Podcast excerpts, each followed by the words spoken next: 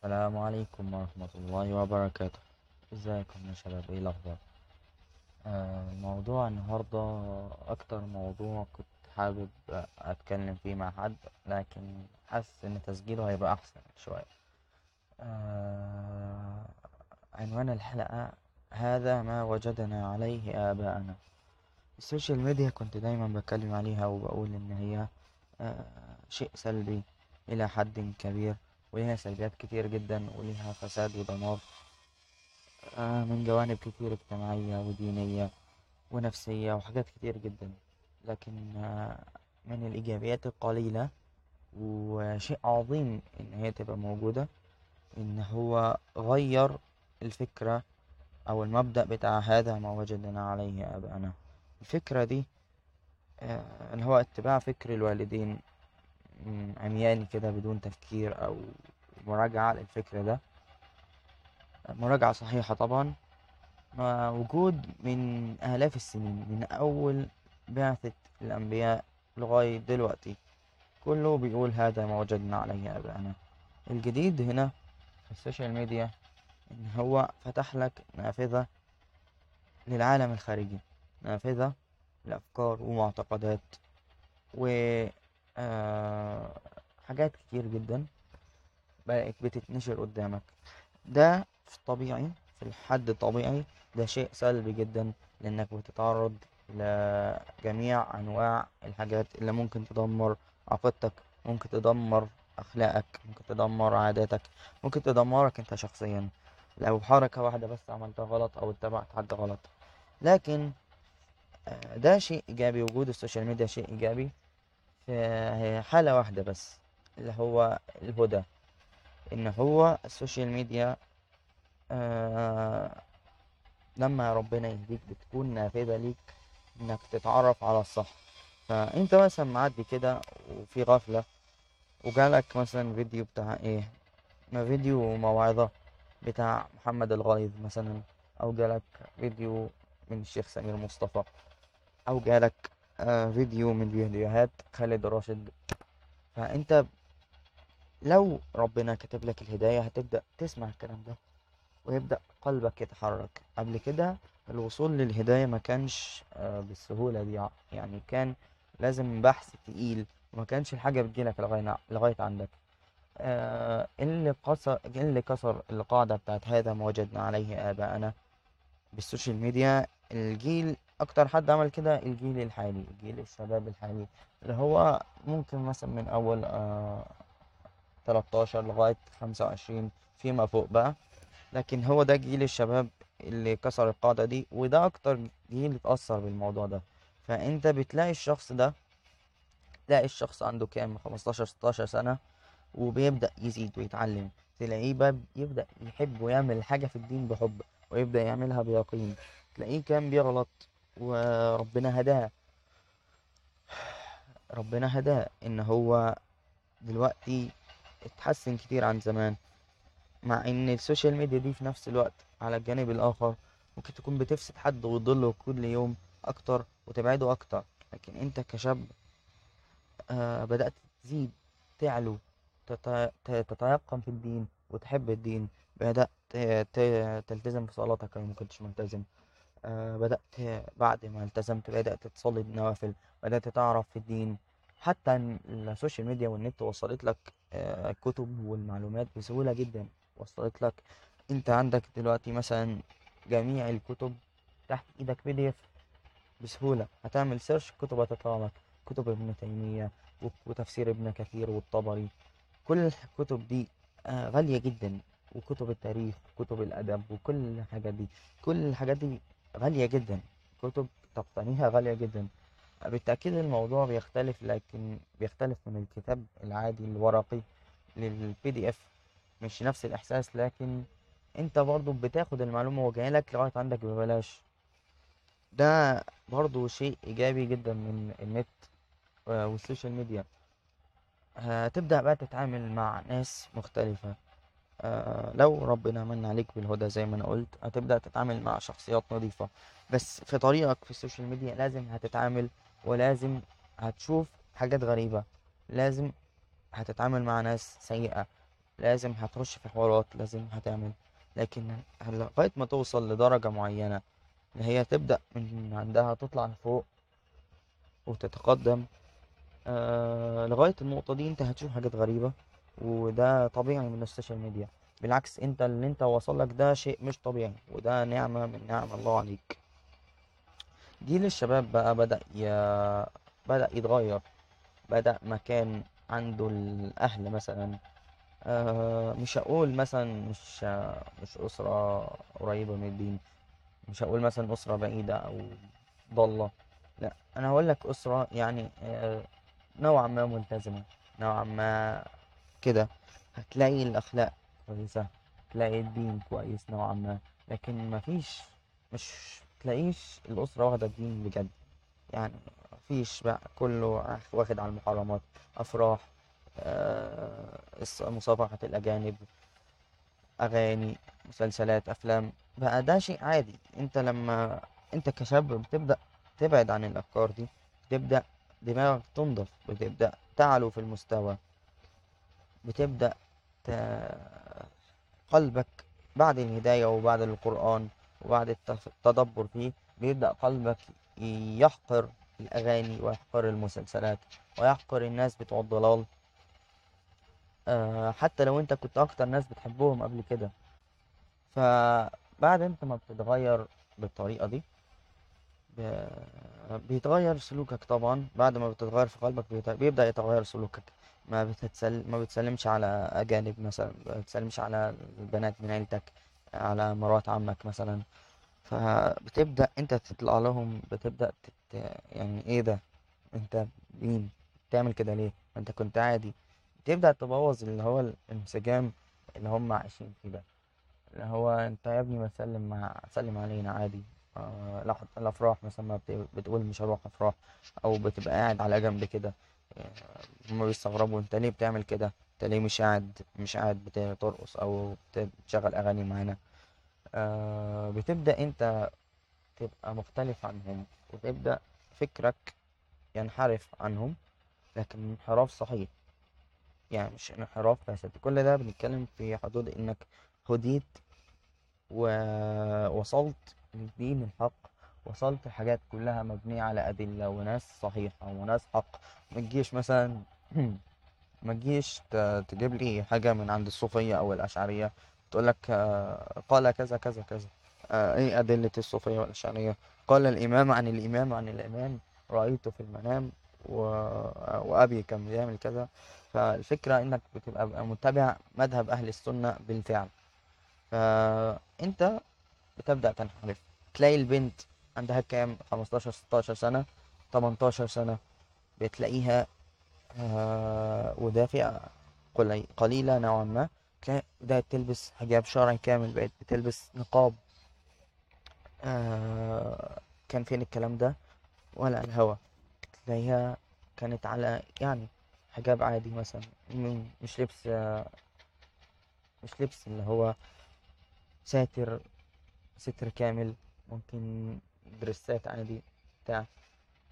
لكن دي نقطة تحول. ممكن تلاقي برضو آه واحدة كانت في الضياع خالص وإنها تسمع موعظة أو فيديو أو حاجة ويبدأ يحرك آه النية والضمير وإنها تبقى تتحول من إن هي في ضلال تام إنها تتحول للبس شرعي كامل وأخلاق وقرآن. فكل ده من هداية ربنا. لكن الوسيلة الجديدة بتاعت السوشيال ميديا دي هي اللي سهلت الموضوع. فأنت لما بتبدأ تختلف عن أهلك أنت بتلاقي صراعات ونزاعات آه، كتير. يعني ممكن تبقى خفيفة في الأول وكل ما أنت بتزيد الموضوع بيكبر. فأنت بتلاقي نفسك وأنت شاب صغير ما تعرفش آه، قوي في الحياة. آه، بتلاقي إنك بقيت بتصطدم المفروض إن هما أقرب الناس ليك. مش اصطدام بقى خناق وبتاع. لكن هو اصطدام ومنع. في ناس بتمنع آه، بناتها إنها تلبس حجاب شرعي. وفي ناس بتمنع بناتها إنها تلبس النقاب. في مرحلة ما أنت بتوصل لها لو أو الأغلب بيوصل لها. لكن أنت لو عرفت تتحكم في نفسك فأنت هتكون نجيت من المرحلة دي. المرحلة دي اللي هو بيبقى صدام إن هو بيبقى الفتى متحمس زيادة عن اللزوم أو آه، ممكن تقول اغتر بنفسه إن هو بدأ يدخل في مواجهة مع والديه مثلا. آه، بأسلوب مش تمام. وهتلاقي ناس كتير بالذات الشباب البنات ممكن ما تعملش كده. هتلاقيه دخل في الصدام ده. وهو مش ده فساد منه.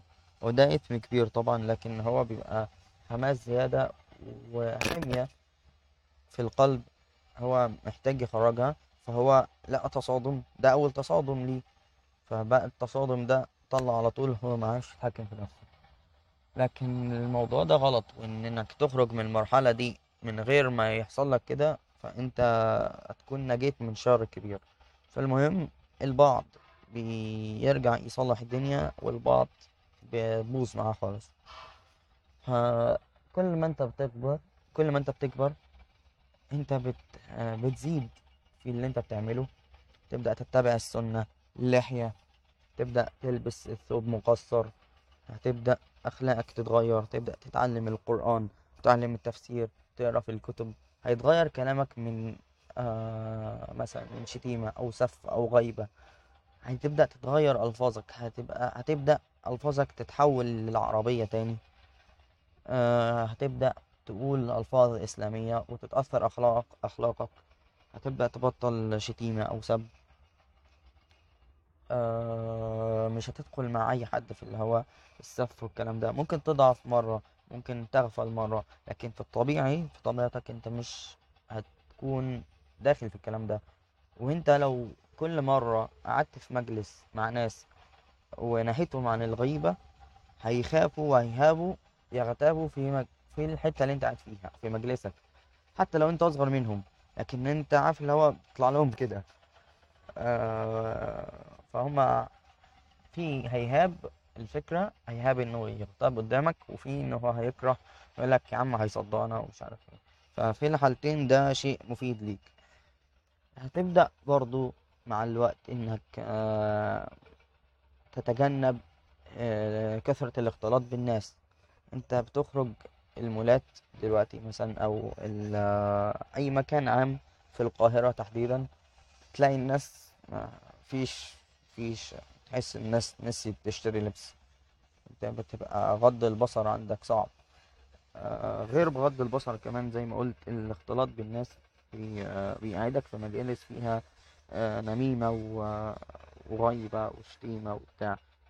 فأنت الخلطة دي بت- بتأذيك يعني أنت لو قلبك تطهر كل الحاجات دي من أول مظاهر العري لغاية الغيبة والنميمة كل ده بيأذي قلبك وبيأثر عليك تأثير سلبي.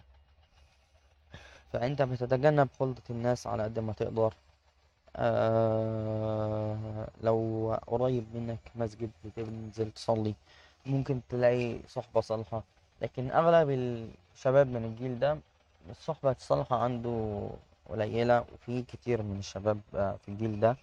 آه في واحدة آه برضو من ال social media بتلاقي إنك حتى لو ما عندكش صحاب صحاب فبتلاقي ناس تساندك نوعا ما. حتى لو مش مش كلام شخصي بينكم يعني أنت حد مثلا بينزل آثار بينزل فيديوهات بينزل كلام مهم أنت الحاجات دي بتثبتك يعني انت لو ما لقيتش ناس صالحين آه تصبر نفسك معاهم زي الآية في سورة الكهف. فأنت بتصبر نفسك مع المخالطة دي. فأنت متابعة حسابات الصالحين تصلحك. لانك طول ما أنت متابع حسابات أغاني مثلا آه، أو آه، مسلسلات أو فنانين أو مشاهير مش هتتصلح. لكن لما تتابع ناس بتنزل شيوخ ومواعظ وأقوال ومقتطفات مثلا. فأنت هتبدأ تحسن هتبدأ تتصلح هتبدأ تتغير. وده هينعكس آه، بقى بإنك هتبقى ذو عقل أكتر هتعقل. يعني أنت. ممكن تخالف سنك. حتى لو أنت ما حصلش حاجات تكبرك في السن يعني نفسيا حاجات تؤذيك مثلا آه، أذى نفسي. لكن أنت بتبدأ تعقل يعني بتبدأ تعقل ونفسيتك بتتغير ما بقتش بتتأثر أوي وبتبدأ تتوكل على الله وبتحسن إسلامك. يعني طبعا كل ده لو ربنا هداك. ومن النعم دي إنك من الشباب اللي أنعم الله عليهم بالهداية. فأنت دخلت لو استمريت على الهداية دي استمريت في الطريق فأنت دخلت في الحديث بتاع سبعة يظلهم الله يظلهم الله يوم لا ظل إلا ظله. إنك شاب نشأ في طاعة الله. هتقعد تجاهد نفسك وتبعد عن الشهوات وتبعد عن النظر وتغض بصرك وتبعد عن الأغاني وتبعد عن كل أي حاجة مضرة أو أي حاجة مؤذية. أه هتبقى من الذي من السبعة من جنس البشر كلهم نوع من الأنواع السبعة. الذين يظلوا تحت ظل الرحمن يوم لا ظل إلا ظله. فدي برضو من النعم العظيمة. أضيف على ذلك بقى غير الجانب الديني الجانب الثقافي. انت لما بتبدأ تتجه للحق كمان بتبدأ الجانب الثقافي يزيد عنك. بتبدأ مثلا تحب التاريخ حتى لو ما بتحبوش كمادة تبدأ تحب تسمع عنه تحب تسمع قصص الصالحين. قصص آه، في التاريخ عموما. بتبدأ ثقافتك تتغير وتبدأ تبقى عندك آه، شيء من العلم حتى لو مش الدين يعني بيبقى علم عادي آه، معلومات عامة ثقافة عامة. وما تفتكرش إنك بسبب الضلال اللي إحنا فيه ده اللي حوالينا في كل حتة إنك هتبقى حياتك كلها سواد يعني أنت لسه شاب آه لسه شاب صغير لسه هتشوف ممكن هتشوف صحبة صالحة هتشوف هتتزوج لسه زوجة صالحة. انت لسه شاب وتستكشف. أهم حاجة إنك ما تزيغش عن الطريق وإنك دايما تدعي ربنا لا تزغ قلوبنا بعد إذ هديتنا وكان أكثر دعاء النبي عليه الصلاة والسلام. يا مقلب القلوب ثبت قلبي على دينك. فالدعاء شيء مهم جدا عشان الثبات وعشان قلبك ما يعتصرش حزنا ووحدة. فالدعاء والإيمان بيؤنسك حتى في عز وحدتك. وكان يقول شيخ الإسلام ابن تيمية إن هو جنته في صدره. يعني في أي مكان خدوه حبسوا ودوه في أي حتة جنته في صدره. جنة الإيمان وأنه ينعم بالإيمان. اعرف إن هي دايما مش هتكون كده. وربنا إذا أحبك